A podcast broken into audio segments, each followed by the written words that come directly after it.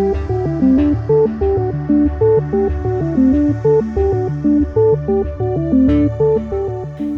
välkomna till podden Orientering i digital kompetens.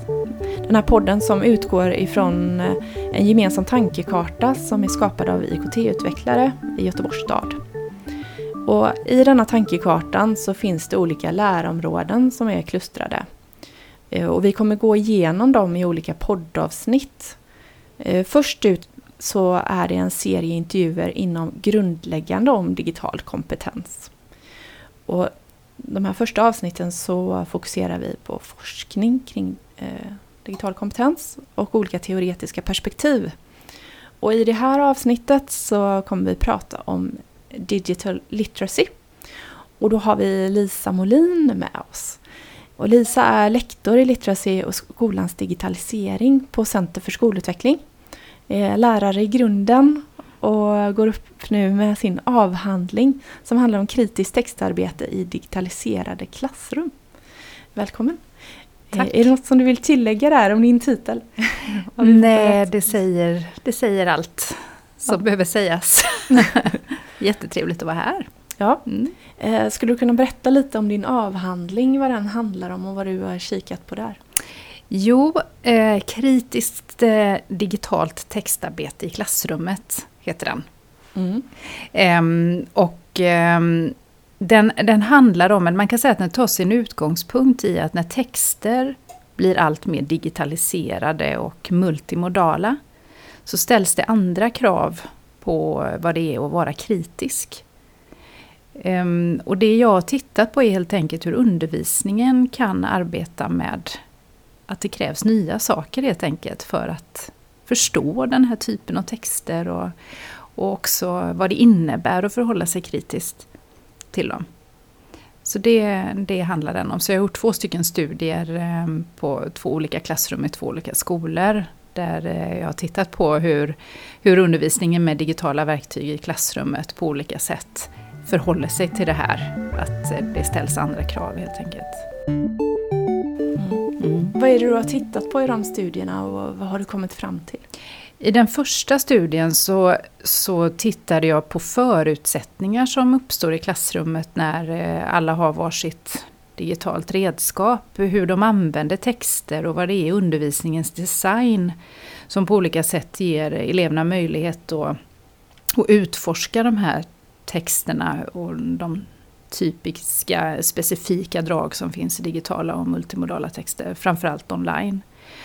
Och i den andra eh, studien så tittade vi tillsammans mer på hur jag och lärarna, på hur undervisningen kan formas och designas för att tydligare lyfta upp det som är specifika egenskaper med digitala och multimodala texter i ett kritiskt digitalt textarbete.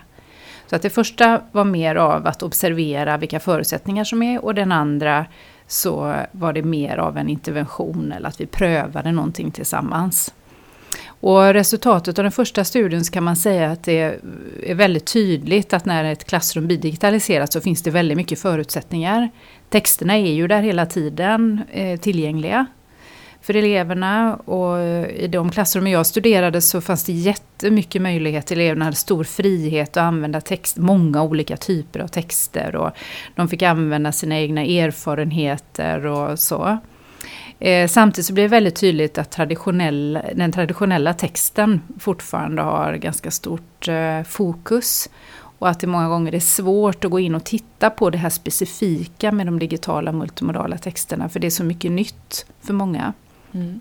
Och att eh, för att verkligen komma åt de kritiska aspekterna så behöver liksom undervisningen designas mer specifikt utifrån att det är det vi ska titta på.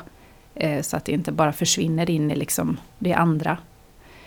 Ehm, I den andra studien då som, som också då ägde rum några år senare och, och eh, i det klassrummet så hade man ju jobbat mycket längre med digitala verktyg och de, de här texterna som består av både bilder och ljud och ja, eh, och finns online och interaktiva. Så de var ju mer använda eh, i undervisningen kan man säga, större fokus på det.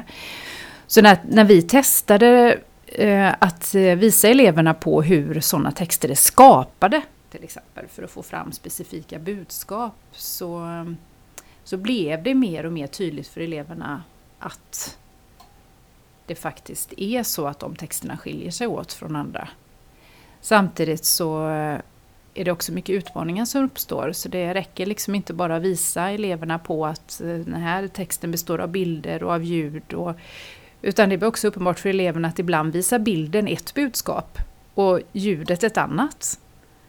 Och då vill det ju till att ha liksom kompetenser för att kunna förhålla sig till det kritiskt, att det visar olika saker. Och där saknade eleverna kunskaper. Så antingen så bara släppte de det, eller också fokuserade de bara på budskapet, bara i bilderna eller bara i ljudet till exempel.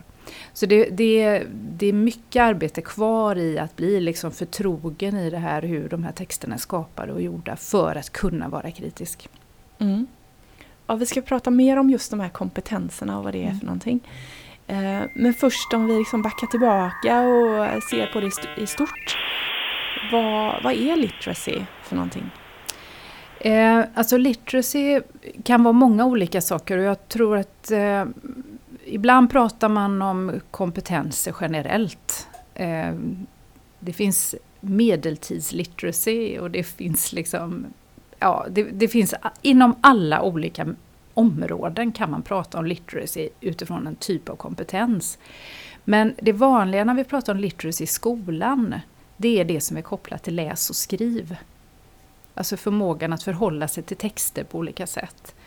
Och literacy-begreppet har, har, förändrats kan man säga under senare decennier och kommit att bli mer av att man ser på det mer som något socialt. Tidigare så tittade man ju på läs och skriv som någonting som skedde hos individen och det var individen som kognitivt skulle förhålla sig till en text och förstå den. Eh, men idag så ser man att texter befinner sig alltid i olika sociala sammanhang. Ehm, det är många olika typer av verktyg man använder för att kunna läsa och skriva till exempel. Och det innebär att olika ehm, läs och skrivaktiviteter kräver olika kompetenser beroende på vad du gör. Alltså, det ställs helt andra krav på att eh, skriva i en diskussionstråd på Facebook än att skriva en argumenterande text i en skoluppgift i skolan till exempel. Och därför så behöver även läs och skrivundervisningen förhålla sig till att det ser så varierat ut och man behöver hjälpa eleverna att liksom få bättre eh, möjlighet att möta olika typer av situationer där texter används men också olika typer av verktyg. Det är en sak att skriva med penna, en annan sak att använda datorn till exempel. Så. Så att det här synen på literacy som någonting socialt men också att det är situerat, alltså att det har väldigt stor betydelse vad det är du ska göra och i vilka sammanhang. Och att du måste anpassa läsningen och skrivandet till, till den situationen. Mm. Borde du säga någonting generellt om vad det är för kompetenser som man behöver? Det är svårt att säga. Det, något, det generella ligger väl i att man har en bred uppsättning av förmågor egentligen. Som kan möta olika typer av situationer och användningen av olika typer av redskap. Eh, det skulle man kanske kunna säga är det generella. Men eh, mycket, mycket mer mångfacetterat idag att kunna läsa och skriva än det var bara för 20 år sedan. Mm. Och hur tänker du att man kan få in det i undervisningen? Jag Eh, tänker utifrån ett literacy-perspektiv att det är otroligt viktigt att eleverna får möta olika typer av texter. Och där kan ju de digitala redskapen vara en, som jag har sett bland annat i mitt avhandlingsarbete, att möjligheterna att nå många olika typer av texter ökar ju när man har digitala redskap i klassrummet. Så det är det ena. Men det handlar också om att använda texter själv, alltså att, att veta hur man kan skapa texter på olika sätt i skolan. Och att det också blir en, en viktig sak, att det inte bara handlar om den tyckta typografiska texten. För stora delar av texter idag ute i samhället består också av bilder och ljud. Och, och hur får man då fram sin röst eh, om man inte vet hur det kan användas på ett ändamålsenligt sätt. Så det, det tänker jag är viktiga delar i klassrummet. Helt enkelt större variation. Men det handlar inte om att någonting ska tas bort och det här är nog något som många tycker är kanske utmanande. Att hur ska man hinna alla delar? Så. Eller som ibland en del upplever, ska vi helt ta bort pennan och den traditionella texten? Det tror inte jag på, utan jag tror att det handlar helt enkelt om en stor variation. Och då måste man tänka in alla ämnen, och inte bara svenska till exempel, utan att man får jobba med olika typer av texter i olika ämnen. Och också lära sig hur de fungerar på olika sätt. Då. Eh, du har varit inne på att källkritik, att det är viktigt med kompetens. Kan du beskriva lite om vad källkritik är inom literacy? Jag tänker att eh, alltså käll, det här att förhålla sig kritisk, ehm, eller ett kritiskt förhållningssätt som det står i våra styrdokument, är som en helt grundläggande del av en literacy-kompetens idag. Eftersom så mycket är skapat av vem som helst, du vet aldrig riktigt vem som är avsändare. Och, så det är en otroligt central kompetens också att man pratar mycket om vad det gäller framtidskompetenser och 21 århundradets kompetenser och sådär, att kunna förhålla sig kritisk. Man kan säga att eh, när man tittar på studier som är gjorda i svenska skolor kring källkritik, där ser man däremot att källkritik ofta har väldigt stor fokus på de traditionella texterna. Så att eh, när man talar om källkritik så behöver man i så fall tänka också att man vidgar det begreppet. Ehm, så att man får in olika typer av texter och kunna förhålla sig kritiskt till olika typer av texter. Ibland tycker jag att källkritiksbegreppet dock lämnar agensen lite utanför. Att ibland kan så... du bara säga vad agens är ja? Agens det handlar om att du själv kan vara med och påverka. Att du har, liksom en, du har någonting själv som kan bidra till förändring. Och därför så jag använder till exempel i min avhandling begreppet critical literacy som har eh, också ett fokus på att det handlar om att skapa någonting nytt. Att inte bara förhålla sig som mottagare till information utan också handlar om att veta hur texter kan användas för att förändra perspektiv och, och eh, det som liksom finns i samhället. Att göra fler röster hörda och så. Så ibland, ibland så, så, så blir källkritiksbegreppet någonting som handlar om en, en envägskommunikation. Så att använder man det begreppet så behöver man också vidga och tänka det här utifrån att vi lever i en demokrati, vi vill att människor ska kunna göra sina röster hörda. Att i det kritiska arbetet så handlar det också om att vara med och bidra och förändra. Mm. Mm. Har du någon tanke där om hur det kan ske på avdelningar och i klasser? Ja, jag tänker att det handlar mycket om att eh, kanske använda de texterna som man förhåller... Man kan använda de texterna man förhåller sig kritisk till och utgå ifrån dem och skapa någonting nytt. Eh, jag tänker till exempel att om man jobbar med att analysera hur diskussionstrådar i sociala medier ser ut. Hur förhåller man sig till dem och titta på hur uttrycker man sig. Och det finns så många liksom, saker att titta på det här utifrån ett kritiskt perspektiv. Var får folk sin information ifrån? Och eh, vad är det som ligger bakom att man tycker och tänker och säger det man gör? Och så. När man har gjort det arbetet, man också själv tränar på hur man uttrycker sig. Hur kan man få en, en diskussion i en tråd att förändra karaktär genom de sakerna man själv lyfter in? Och, så att jag, jag, tror mycket på det här att, att, när man har jobbat med texter som man har förhållit sig kritiskt till. Okej, okay, nu ser vi vissa saker här. Hur kan vi då göra för att få fram fler röster kring den här frågan? Eller hur kan vi förändra det här perspektivet som vi tycker kanske skapar orättvisor för människor eller så. Så att man kopplar ihop det arbetet tydligare. Mm. Hur förhåller sig literacy till MIK? Hur kan man liksom tänka kring de två begreppen? Ja, alltså... Um, det är ju egentligen hänger de ju ihop. För att eh, hela eh, som original eh, termen om man säger så är ju Media and Information Literacy, MIK. Så det är ju, är ju literacy eh, som det är. Men eh, jag skulle nog vilja säga att MIK i många, många sammanhang är ett mycket större, det är som ett paraplybegrepp där jag tror att, eh, det, som jag uppfattar det så, så täcker det över väldigt många delar som har med medier att göra och information och, och att skolans arbete kan liksom arbeta med delar av det. Och då kan man kalla delar av det för critical literacy och man kan kalla delar av det för digital literacy. Så jag skulle vilja säga att MIK handlar om, det är mycket, mycket bredare. Eh, inte än literacy, för literacy ligger nog liksom nästan egentligen över MIK. Om man nu tänker literacy som kompetenser där läs och skriv på olika sätt är inblandat. Så, ehm, så ja, nej, det, det är båda, båda två är liksom på något vis sammanlänkade i varandra. Och, och är ett brett begrepp som innefattar oss som medborgare idag och vår relation till texter i samhället på olika sätt. Och när du säger texter, ja. då är det ett utvidgat Ja, eh, ja precis. Ja. Jag, jag, är så liksom, för mig är det så självklart att texter idag består av både bilder och ljud och Ehm, så jag har för länge sedan släppt att text skulle vara någonting annat än bestående av många olika modaliteter. Men helt riktigt, det är precis så jag tänker kring text. Ett centralt begrepp som man hör ofta är makt. Eh, när jag säger makt, liksom, hur eh, tänker du på det kopplat till literacy? Alltså, Och varför är det viktigt?